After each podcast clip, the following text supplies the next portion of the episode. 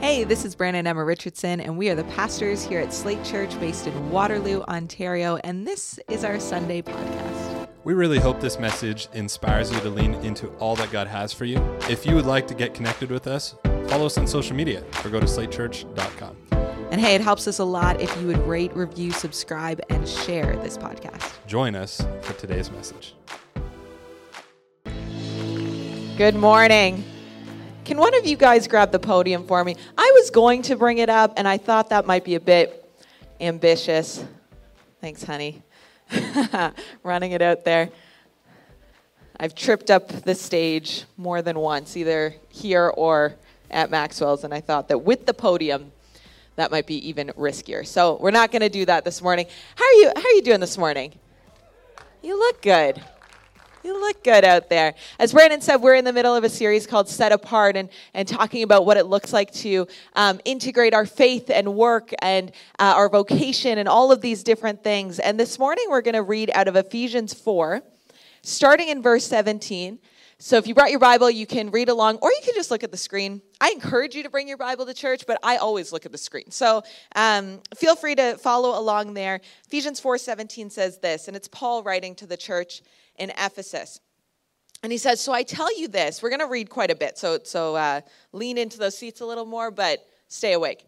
So I tell you this and insist on it in the Lord that you must no longer live as the Gentiles do, basically, the people who have not come under this way of Jesus, in the futility of their thinking. They are darkened in their understanding and separated from the life of God because of the ignorance, ignorance that is in them due to the hardening of their hearts.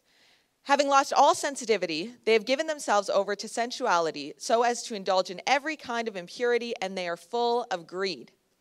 That, however, is not the way of life you learned when you heard about Christ and were taught in him in accordance with the truth that is in Jesus. You were taught with regard to your former way of life to put off your old self, which is being corrupted by its deceitful desires, to be made new in the attitude of your minds, and to put on the new self, created to be like God in true righteousness and holiness. Verse 25 Therefore, each of you must put off falsehood and speak truthfully to your neighbor, for we are all members of one body. In your anger, do not sin, and do not let the sun go down while you are still angry, and do not give the devil a foothold. Anyone who has been stealing must no longer steal, but must work, doing something useful with their own hands, that they may have something to share with those in need. Do not let any unwholesome talk come out of your mouths, but only what is helpful for building others up according to their needs, that it may benefit those who listen. And do not grieve the Holy Spirit of God, with whom you were sealed for the day of redemption.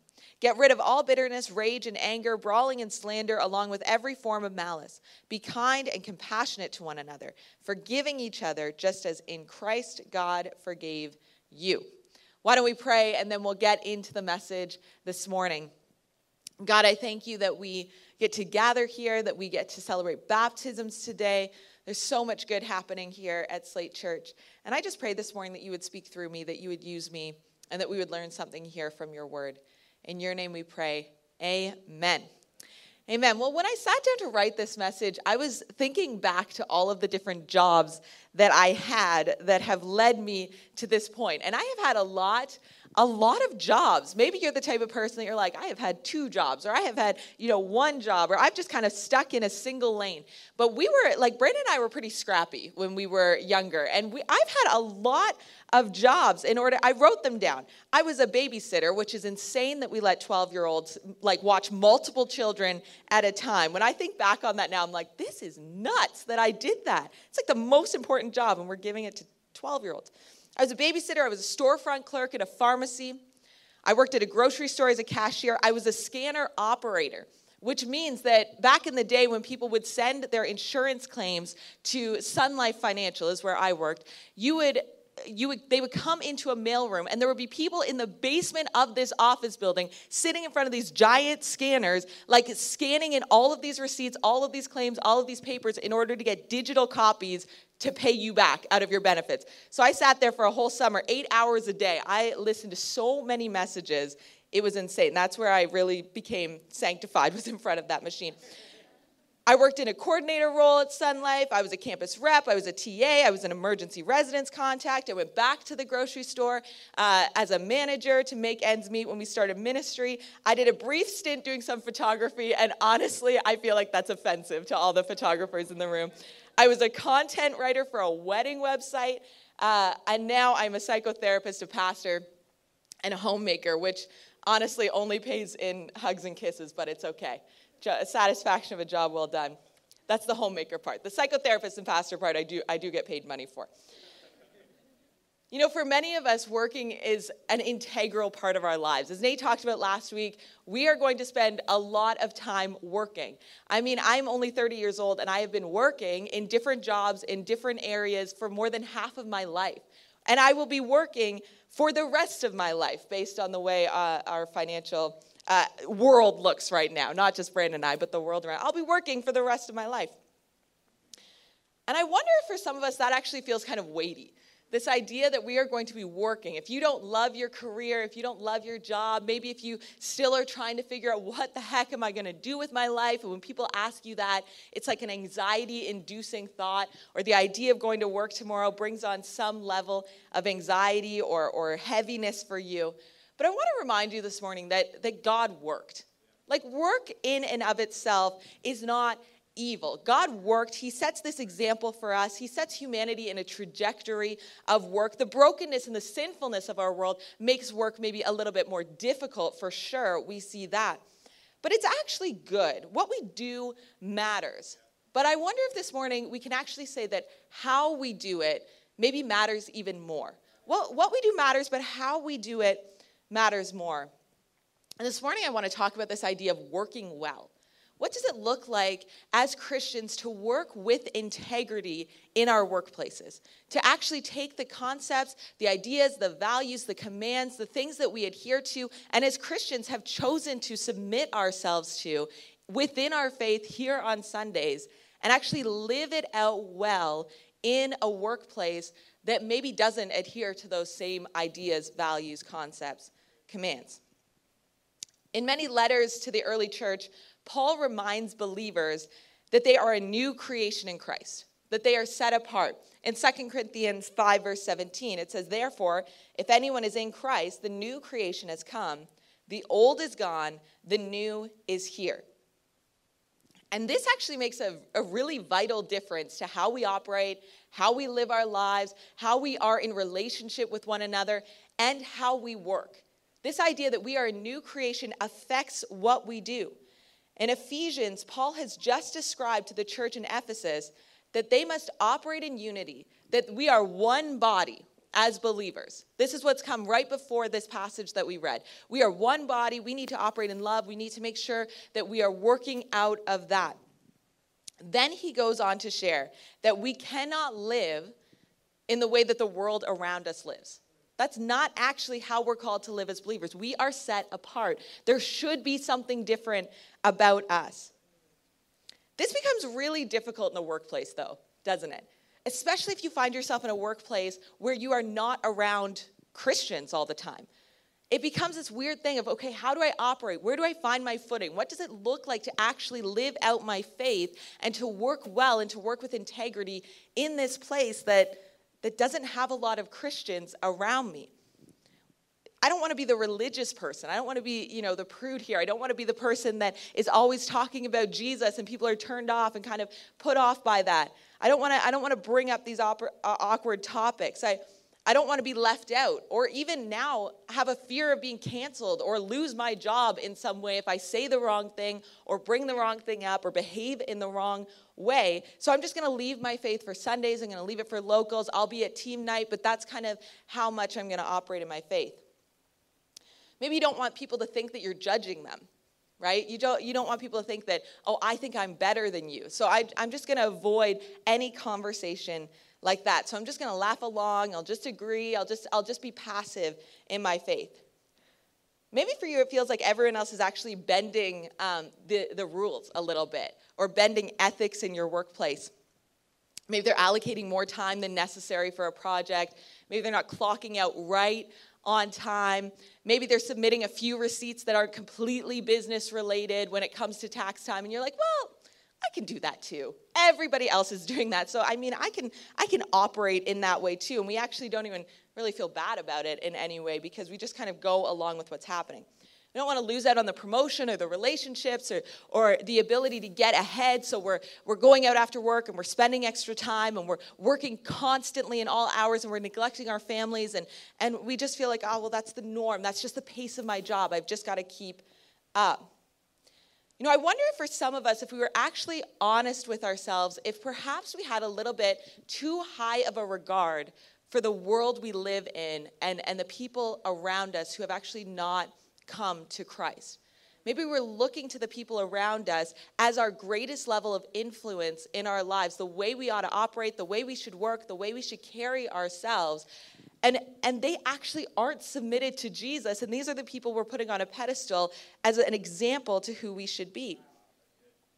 We must recognize that those who have rejected Christ are not actually the best example on how to live our lives. It doesn't mean these people are evil. It doesn't mean that there can't be good coming out of conversations and situations and examples and all of these things. But we first need to look to Christ. We can't first look to the people around us. We need to get the order right. And that's what we need to be after.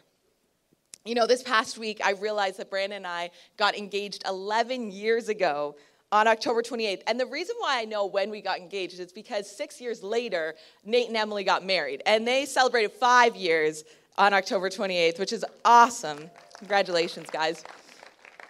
But it always triggers me whenever I see them post on like Instagram about their anniversary. I'm like, oh yeah, that's when we got engaged as well. 11 years ago, we celebrated 10 years in August um, with our wedding anniversary. And I've realized that over time, you actually start to get to know uh, some real intricacies about the person that you have married, about your spouse. Any married people in the room would know that you learn lots of little things about your spouse along the way. And I have realized something over the years that actually doesn't just pertain to Brandon. It's kind of his whole, all of his siblings as well. Both Taylor and Courtney uh, do this too.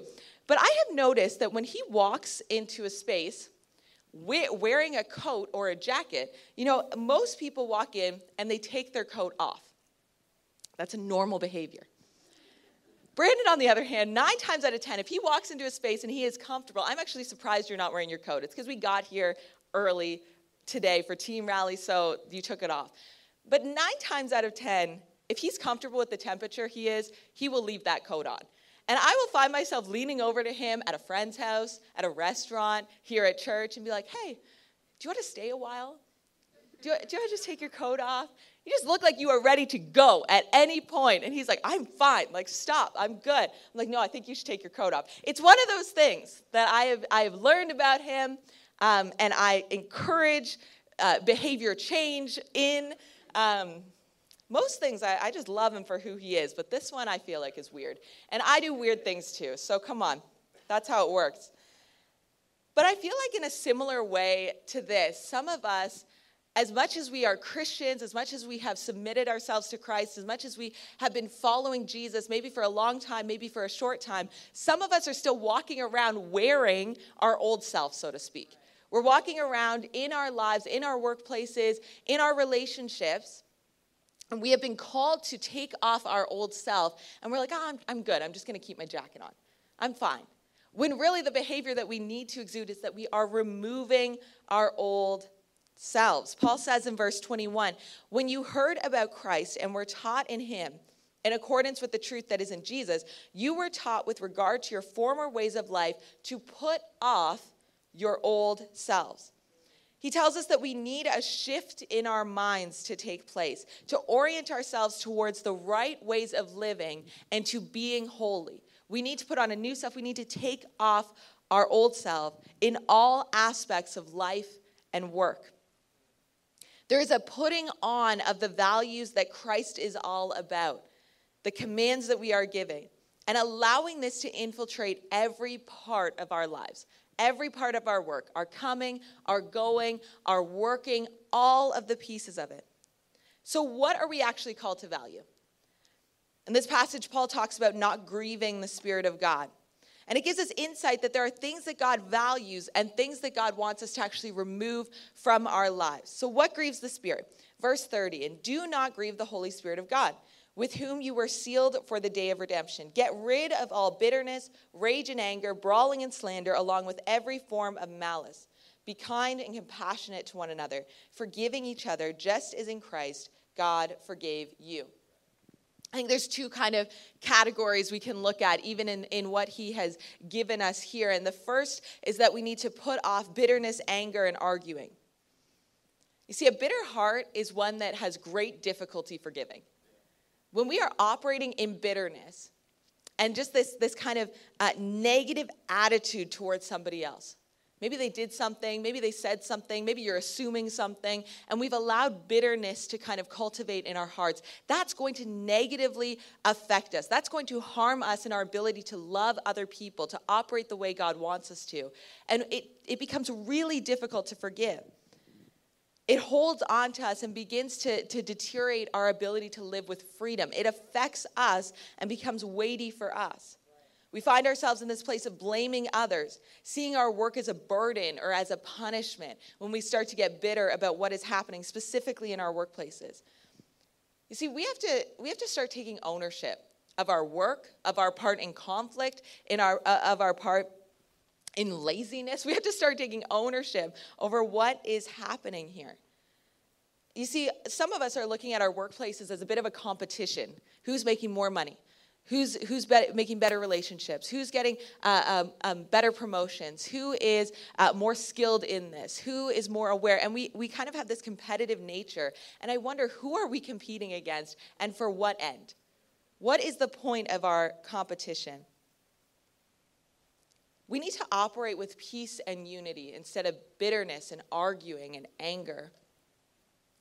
We need to work through our anger. I wonder if we are part of stirring up things that are not necessary in our workplace. I wonder how we are speaking about our employer or about our boss. Are we doing it in a way that honors them? Are we doing it in a way that lifts them up? Are we doing it in a way that, that brings unity to our workplace? Does our behavior bring more peace and unity to our work, or does it bring more bitterness, destructiveness, and disunity in our work? You see, how we communicate with others matters.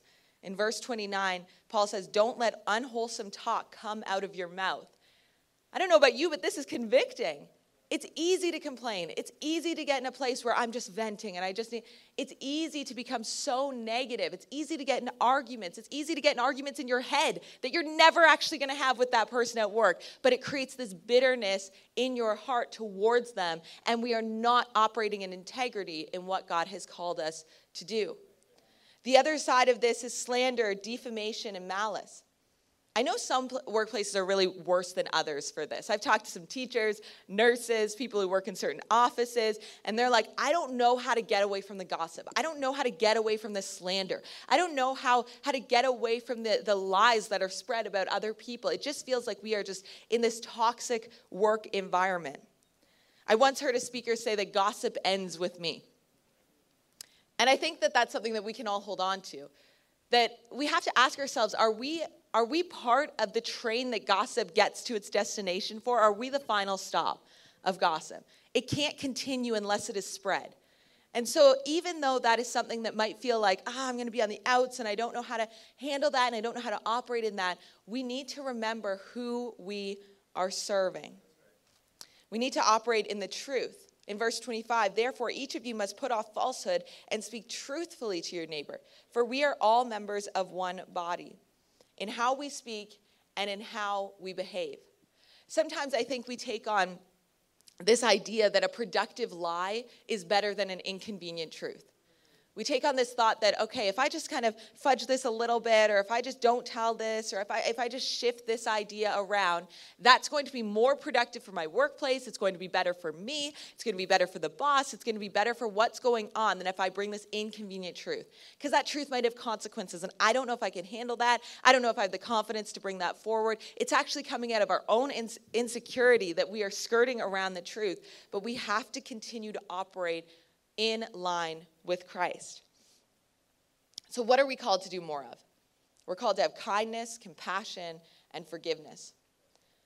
See, we can get so caught up in working and the culture of our workplace that we forget what it looks like to work well in the reality of Christ. We forget to allow Christ to infiltrate every part of our lives. We actually get to bring the culture of Christ to our workplace. That is what we are called to do as Christians. That we take what we know, what we have submitted to, as we come to church in a state of humility, saying, God, what do you have for me? What do you want to teach me? We take that with us to equip us to bring that culture into our workplace. Oh, but Emma, you don't know my workplace, and it is so tough and it is so difficult, and I don't know how to really operate that way, and I've been doing this for so long. Continue to walk out what Christ has for us, even in the smallest ways. Even if this week you just choose one thing to shift that is orienting yourself more towards Christ than the culture of your workplace that is opposite of Him, not that everything in your workplace is bad, but there are probably things. If we just shift one thing and one thing and one thing, we are going to start walking out the culture of Christ over time. So, what does kindness look like towards your client, towards your children, towards your coworkers? Kindness is not just going along with it, it actually is getting to the deeper place of what it looks like to serve and care for others. What does compassion look like? Are we aligning ourselves so much with the world around us that we fail to recognize that if we have unbelievers in our workplace working aside, alongside us, that they actually need Jesus? That is being compassionate. We actually have the hope of the world around with Christ, and we yet so quickly are like, yeah, they don't want that. I'm just going to not do that because that's awkward. What does forgiveness look like? you more, most likely have been wronged in your workplace before maybe overlooked for a promotion maybe talked badly about maybe set aside maybe maybe not treated the way that you needed maybe not the affirmation you needed what do we do with that do we become bitter complaining gossiping or do we forgive the way of working well allows us to operate in a way that honors the spirit of god not grieves the spirit of god Colossians 3:23 Whatever you do, work with all your heart as working for the Lord, not for human masters, since you know that you will receive an inheritance from the Lord. And here Paul is talking to slaves. For most of us, we have uh, we sought this job out. We looked for it. We were excited about it. We interviewed for it. We got we got pumped that we actually received the job. We are there by choice. Like, certainly we need to work, but we have choices that have led us to where we are with work. So, are we working for the Lord? Do we recognize that Christ is greater than our present time? Our work may feel insignificant, but as we approach it with a Christ likeness and see our coworkers as people who Christ died for, it changes how we work. We have a purpose in it, and we are called to work well. Galatians 5 says this The acts of the flesh are obvious sexual immorality, impurity and debauchery, idolatry and witchcraft, hatred, discord, jealousy, fits of rage, selfish ambition, dissensions, factions, and envy, drunkenness, orgies, and the like. I warn you, as I did before, that those who live like this will not inherit the kingdom of God. And some of us can hear some of the ones that maybe feel a little bit more out there listed there, but don't miss out on some of the pieces that maybe we're dealing with on a daily basis when it comes to um, these acts of the flesh. And then he goes on to say, But the fruit of the Spirit is love, joy, peace, forbearance, kindness, goodness, faithfulness, gentleness, and self control. Against such things there is no law. Those who belong to Christ Jesus have crucified the flesh with its passions and desires. Since we live by the Spirit, let us keep in step with the Spirit. We are called to live by the Spirit and in the Spirit in all ways, to operate in integrity in our workplaces. Whatever work we do, whether it's a traditional office, whether we're working from home, whether we're driving a vehicle, whether we are retired and working within our homes and, and with people around us in relationships, whatever we do for work, we need to do it with, with the Spirit. We need to do it with Christ. We have died to our old selves. This is so much what baptism is about. What we're talking about this morning, what we're what we're actually going to signify after the 10:15 and tonight at the 7. We are dying with our old selves and coming alive in Christ. We are showing that the old is gone and the new has come forward. We have to stay in step with the Spirit. Sometimes I go on runs with Brandon. Usually I don't because he's a much, much faster runner than me. He's like walking. He's like, You coming? What's going on? But when I go on runs with Brandon, he will often stay in pace with me. And then he will go a couple, like a step ahead. And then he goes, okay, come on. Like, catch up to me. Catch up to me. I'm just gonna, I'm gonna go the step ahead and just keep up, keep up with me. And he's pushing me little by little. I imagine this with the Spirit that we actually get to keep in step with the Spirit. Not that the Spirit is so far ahead and so far away from us and so far. We actually have the Spirit within us, but the Spirit is prompting us and moving us and giving us gifts and asking us to keep in step. We are not going to be uh, walking so slowly. We're not sitting down. We're not. The Christian life is an active life. It is one that keeps going with the Spirit, one that, that God has called us to be the hands and feet of Christ. We need to keep moving with this. And we need to do this as we go about our work, as we log on to our computer from our home office, as we arrive at the workplace, as we have lunch with coworkers, as we start the new project, as we fold laundry, as we drive in, as we clean, as we discuss, as we help, as we feed, as we work. We need to focus on the Spirit and how we are called to live even if it's countercultural, even if it means that we don't have the highest regard in the short term with our coworkers, even if it means that we feel a little bit misunderstood, even if we're being a little bit ostracized, even we aren't just run by the desires of our flesh. We are called to work well. And listen, sometimes you are going to get accolades for this. Sometimes you're going to have the coworker that confides in you because they just see something different in you. Sometimes you're going to have the promotion because you've been operating integrity time and time and time and time again. Sometimes God's going to just position you to rise up in a company. Sometimes God's going to ask you to stay where you are and continue to working well in that. Sometimes you'll get the accolades. Sometimes you will be ostracized. Sometimes you will be put to the side. You will be seen as, as hateful. You will be seen as wrong. You will be seen as weird. You will be seen as all these different things. And sometimes you'll just be neutral. And there won't be a big fanfare about it. But keep walking in step with the Spirit. Keep working well. Keep operating out of integrity. And imagine what it looks like when all of us start to do that in our workplaces and keep doing that. Being ready to pray for somebody, being ready to invite somebody to church, being ready to share our faith, being ready to bring people into the love of Christ, and doing it with integrity. There is a lot of power in that. It is so countercultural to the world around us. Don't hold the world in too high of a regard. It's messed up. We know that. Paul tells us that. Scripture tells us that, and we know it by our own experience as well. The approval of people is not our measuring stick of success. It's not what it's about in life. So, in order to work well, we must work with the Spirit, surrendered and intentional in our values and in our conduct. Why don't we stand up this morning? We're going to worship again in just a moment.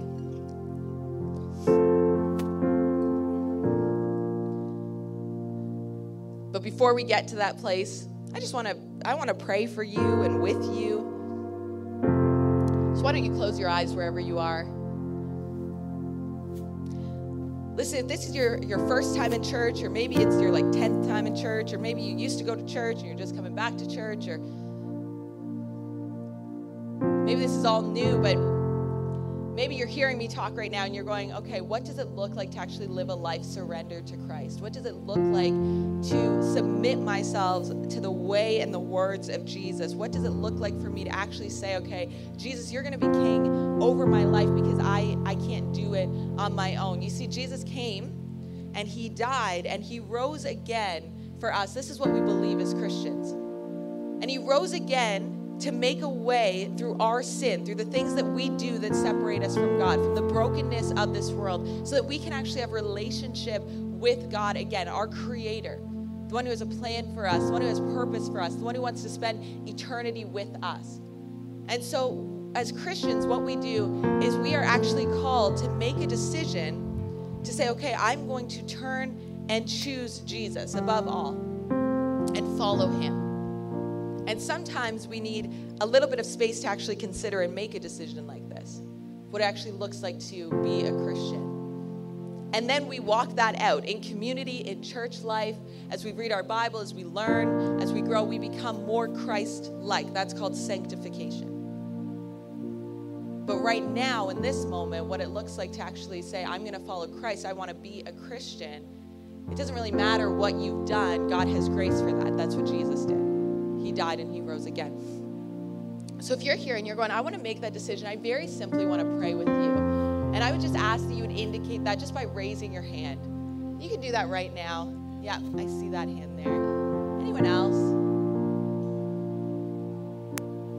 Amazing.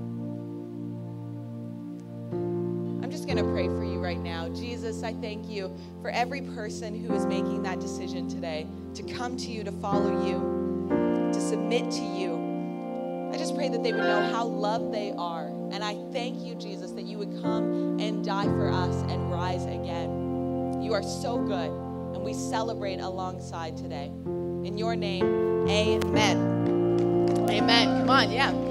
We celebrate. It's great. And I just want to pray one more time, eyes closed. If you're in this place, you're going, I just need help staying in step with the Spirit. I want to work well. I want to work out of integrity in my workplace. And I need to I need to work out how to do that more. Let some of the bitterness let go. Let some of the arguing go. Let some of the thoughts that I have towards my coworkers go. And just bring more kindness, more compassion, more peace, more unity, more working out of the Spirit in my workplace. If that's you this morning, why don't you just raise a hand? I just want to pray for you right now. God, I thank you for every hand raised. I thank you for every person who's saying, "Yeah, that's me. I want to I just want to work in a way that honors you in all areas of my work, in all areas of what I'm doing." So Jesus, today we just surrender our workplaces to you. We surrender how we work, what we say, what we do, what it looks like in our workplace, in each individual spot. And Holy Spirit, I ask that as we begin to operate out of surrender, Holy Spirit, would you just infiltrate our workplaces? Would we see entire office spaces come to know you because we are surrendered to you? Would we see entire uh, companies change values and culture because they have come to know you? Would we see leaders in these workplaces see something different and come to know who you are? So, God, I pray we operate out of integrity, but we don't lose the reality that what we do matters because we are submitted to you. This is how we see revival take place in our city. And so we just ask for it, we pray for it. In Jesus' name, amen.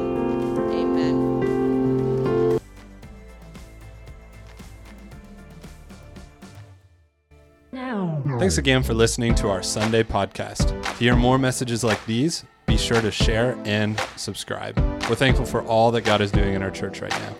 We would love to have you be a part of what is going on. You can connect with us by filling out a Connect card online at slatechurch.com. And hey, stay tuned for more content coming soon.